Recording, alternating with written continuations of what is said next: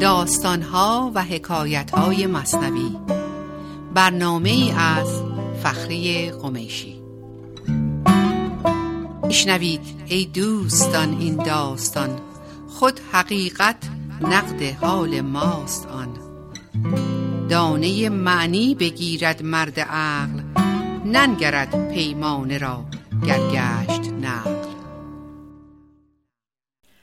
با عرض سلام، فخری قمیشی هستم با داستان دیگری از داستان‌های مثنوی معنوی.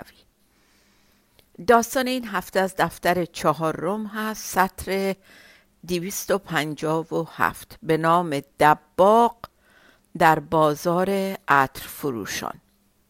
مأخذ این داستان از کتاب کیمیای سعادت از امام محمد غزالی و همچنین اسرارنامه شیخ عطار اومده. داستان راجع به مرد دباغیه که گزارش به بازار عطر فروشان میافته و از اون همه بوی خوش بیهوش نقش زمین میشه. حالا با هم بخونیم و ببینیم مولانا چه پیغامی از این داستان برامون داره. آن یکی افتاد بیهوش و خمید، چون که در بازار عطاران رسید. بوی عطرش زد ز عطاران راد، تا بگردیدش سر و برجا فتاد. یک دباغی از تو بازار عطر فروشا رد می شد، بوی عطرهای زیادی بهش خورد و سرش گیج رفت و افتاد زمین. دباغ میدونین که کارش تمیز کردن پوست و روده احشام هست که تمیز میکنه از فضولات و از صبح تا شب سر و کارش با بوهای سرگین و مدفوع حیوانات هستش و از این راه امرار معاش میکنه. همچون مردار افتاد او بی خبر، نیم روز اندر میان ره گذر. و یا میتونیم بخونیم همچون مردار افتاد او بی خبر، نیم روز اندر میان ره گذر. تکیم رو کلمه نیم روزه.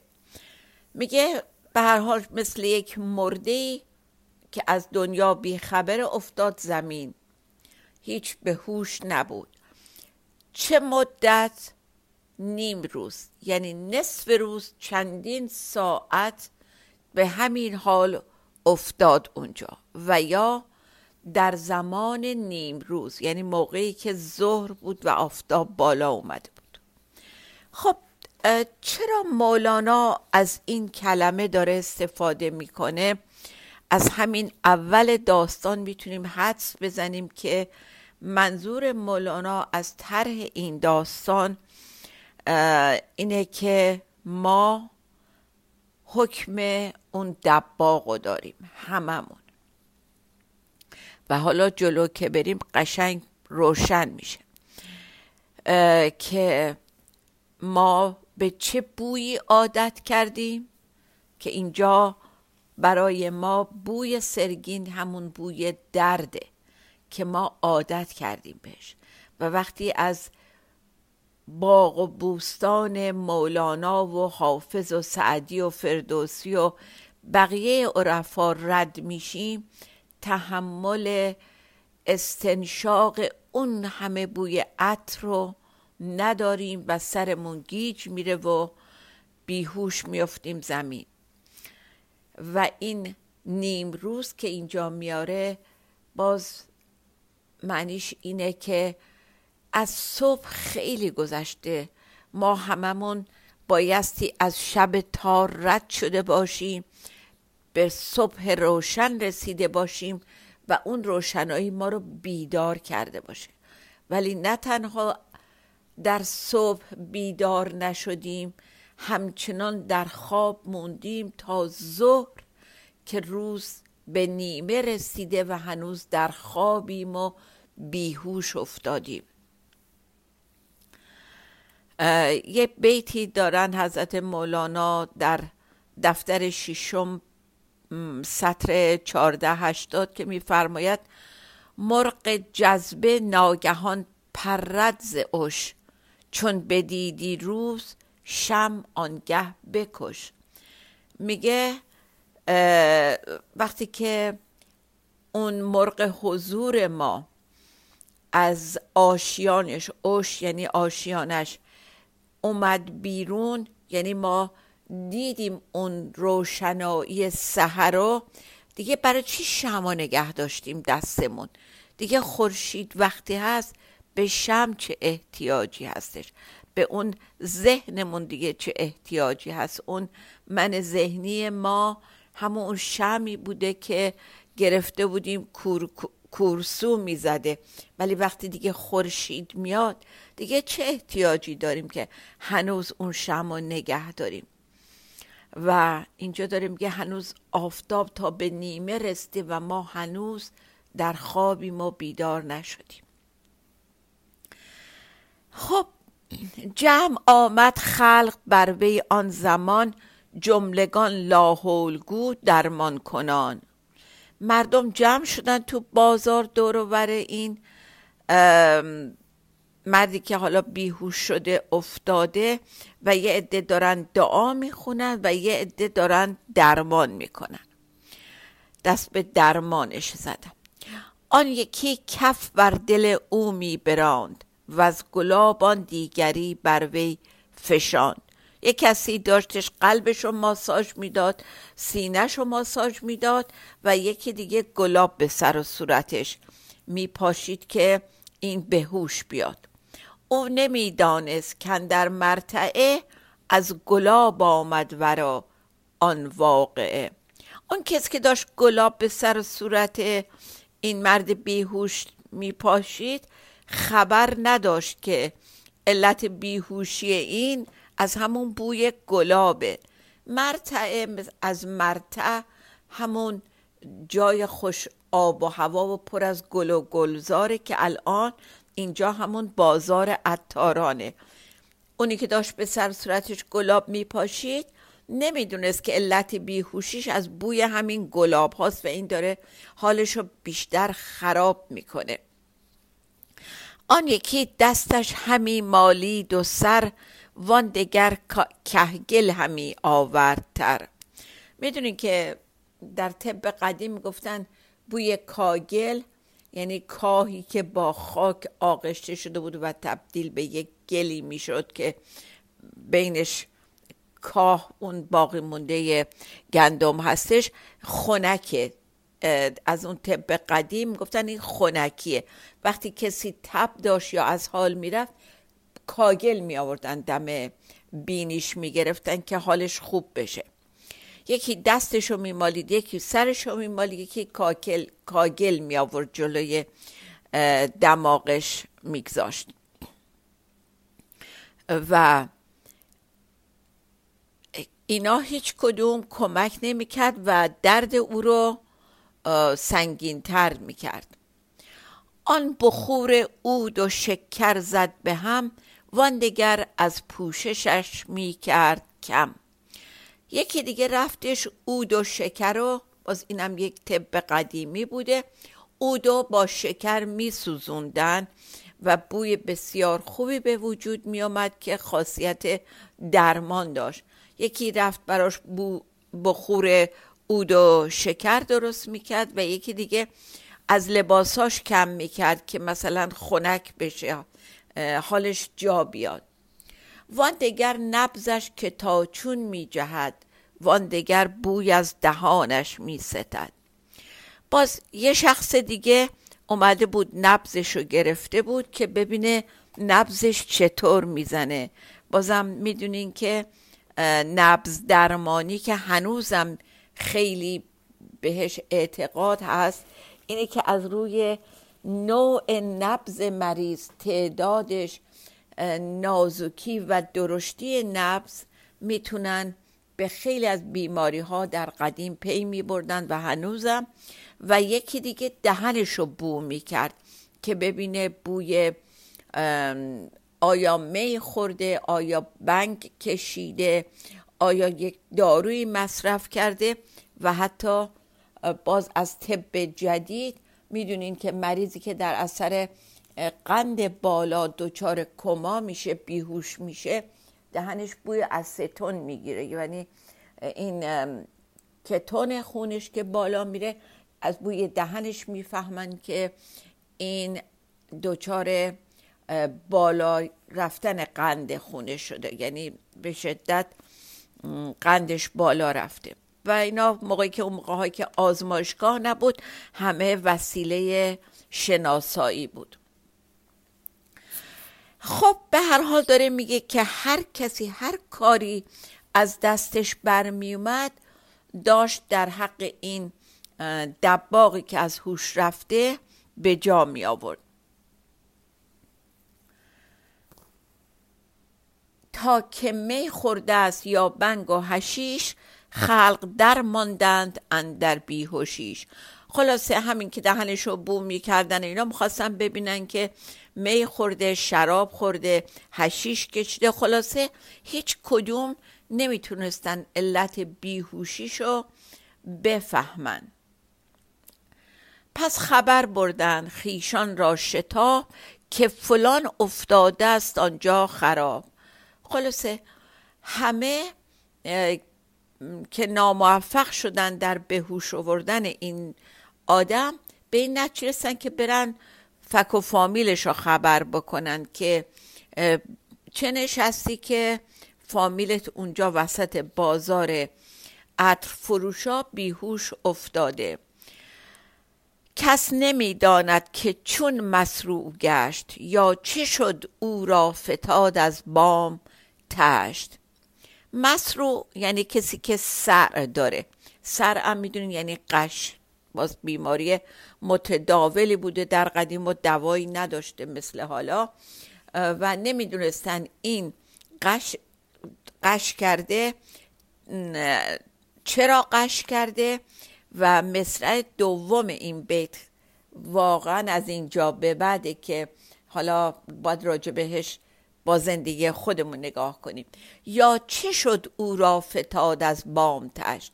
وقتی که میگفتن تشت یکی از بام افتاده یعنی آبروش رفته.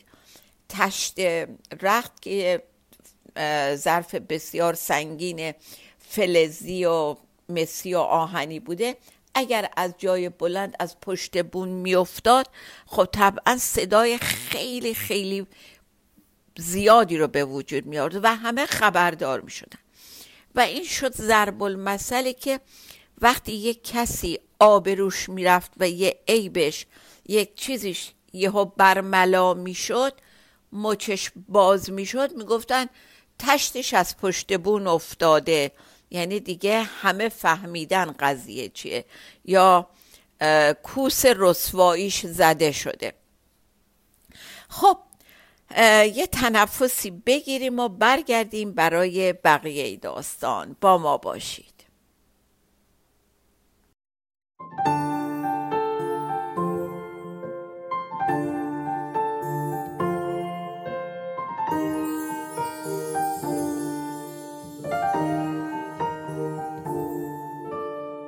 شکوه از تو، غرور از تو، غم دنیا به دور از تو. تو شوق تماشایی، تو بی پروا و زیبایی. دلت دریا شبت روشن، به نام توست نام من. دیدنی ترین آسمان، ای ستاره باران. زخمی عشقی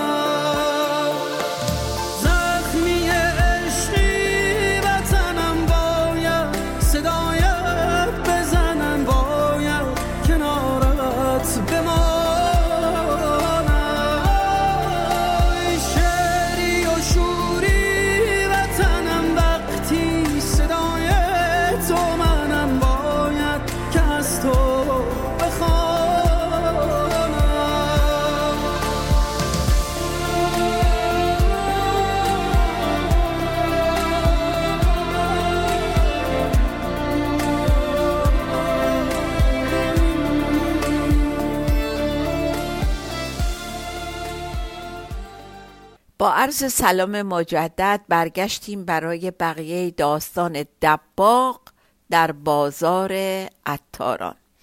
قبل از اینکه به بقیه داستان بپردازیم دوباره رو این آخرین بیت مصرع دوم میخوام برگردم. یا چه شد او را فتاد از بام تشت. آیا از اینجا به بعد رو خودمون، رو انسان تمرکز کنیم. آیا ما تشتمون از بام نیفتاده به عنوان انسان پیش بقیه مخلوقات؟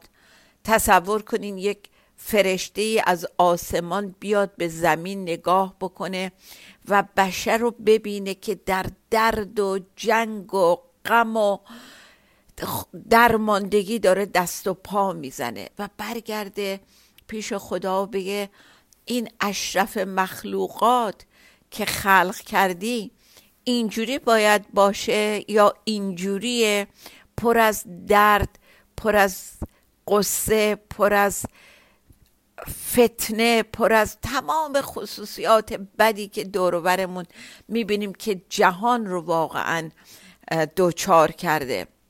آیا ما آبرومون پیش بقیه مخلوقات خدا نرفته؟ تشتمون از پشتمون نیفتاده؟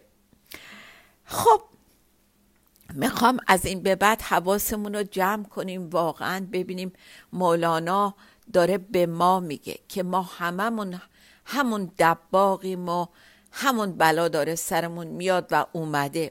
یک برادر داشت آن دباغ زفت، گربز و دانا بیامد زود تفت. میگه که این دباغ زفت یعنی خیلی دباغه، یک دباغ جانانه ایم هممون. اون دباغه هم خیلی دباغ بود، یعنی دیگه تا عمق وجودش پر از اون بوی سرگین بود که صبح تا شب باهاش سر و کار داشت. میگه این دباغه یه برادر تیز و بز داشت، به قول معروف خیلی دانا و زبل بود.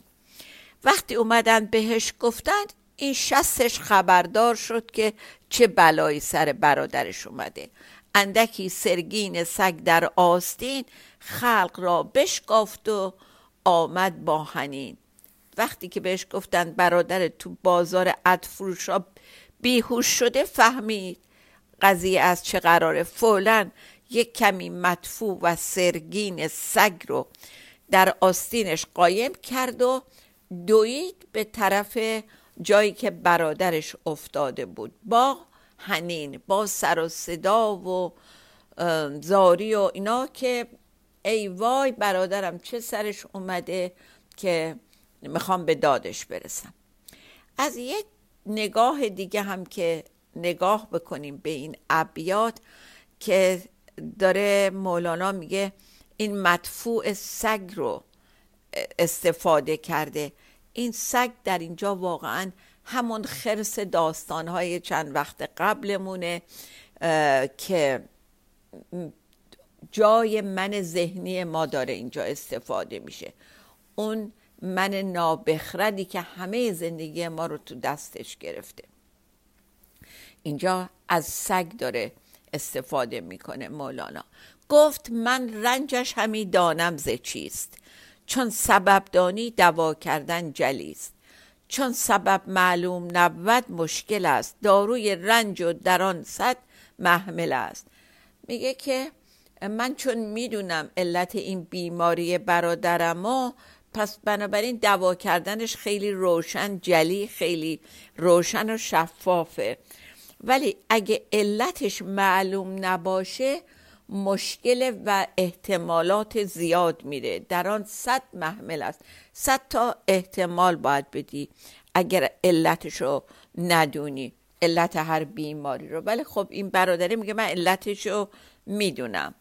چون بدانستی سبب را سهل شد، دانش اسباب دفع جهل شد. میگه اگر که سبب هر بیماری رو ما بدونیم درمانش آسون میشه و اگر دانش داشته باشیم جهل رو میتونیم از بین ببریم. و الان اینجا این برادره میگه من علت بیماری برادرم بیهوشیشو میدونم. خب ما هم گفتیم که ما از نیم روزم اونورتر رفته، هنوزو در خوابیم و علت بیماریمون چیه. یادتون یک بیتی داشتیم که بسیار بسیار معروف بود که علتی بدتر ز پندار کمال نیست اندر جان تو ای زو دلال.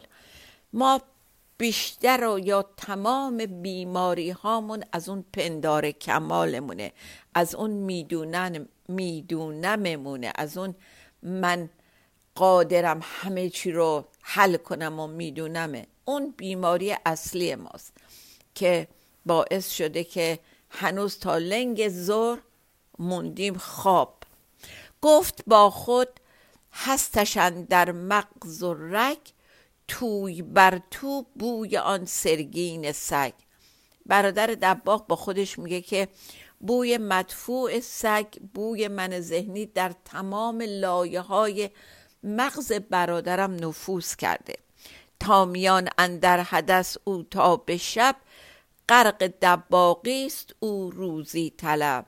میگه این برادر من کارشونه که از صبح تا شب داخل این کثافات غرق کار دباغیشه و از این راه داره روزی طلب میکنه. پس چنین گفته است جالینوس مه، آنچه عادت داشت بیمار آنشته. بعد میگه اینطور یک معروفه که جالینوس بزرگ، اون حکیم بزرگ فرموده که هر مریضی به اون چی که عادت داشته با همون باید درمانش بکنیم. خب پس درمان برادر منم به چیزیه که از صبح تا شب باهاش دستن در کاره، برای همین سرگین رو با خودش آورده. کس خلاف عادت است آن رنج او، پس دوای رنجش از معتاد جو.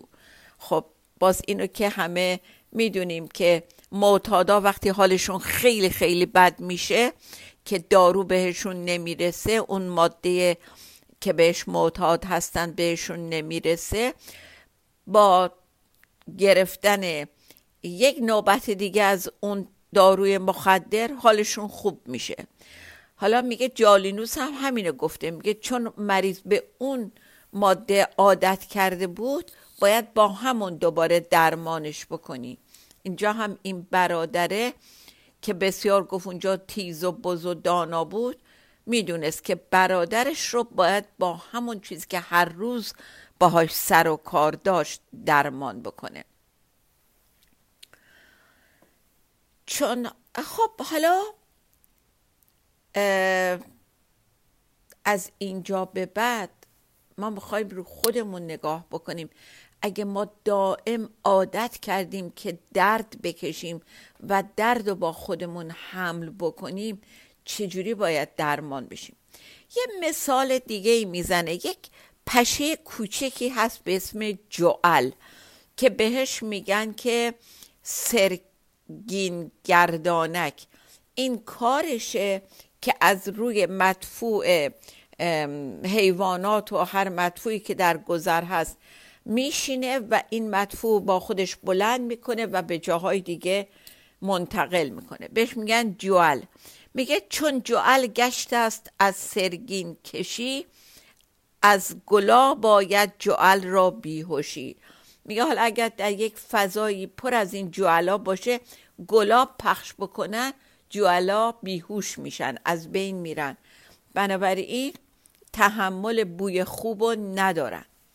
این داستان حکایت اینه که آدمی که سر تا پا غرق درد و میدانم های من ذهنیشه، شما اشعار مولانا و حافظ و فردوسی رو براشون بخونینا نه تنها حالشون رو خوب نمیکنه، باور ندارن اینا رو و کاری میکنن که شما رو متقاعد بکنن که اینا همه شعره، اینا کار نمیکنه. برای همینه که مولانا میگه بایستی این گلاب رو به کسی بدی که لایقش باشه و عادت به بوی گلاب داشته باشه و به درد هر کسی نمیخوره.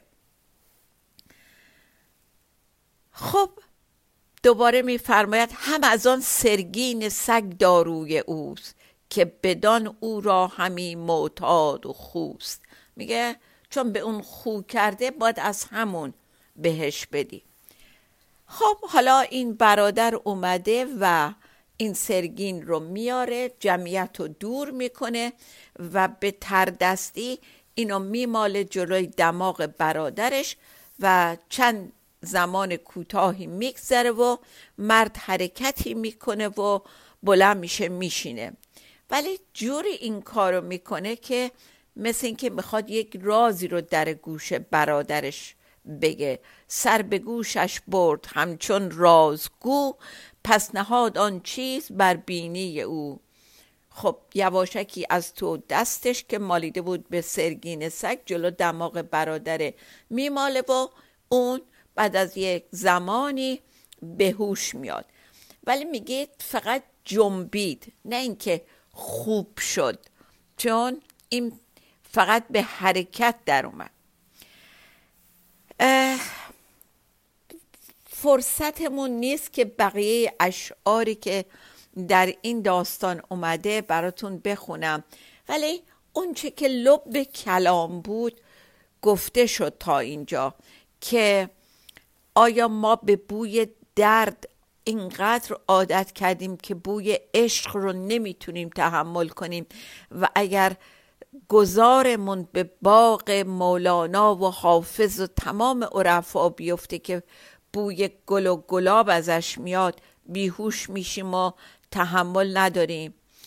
دنباله اون بیتی که گفتم داره مولانا دلیل این بیماریمونو میگه از دل و از دیده ات بس خون رود، تازه تو این موجبی بیرون رود.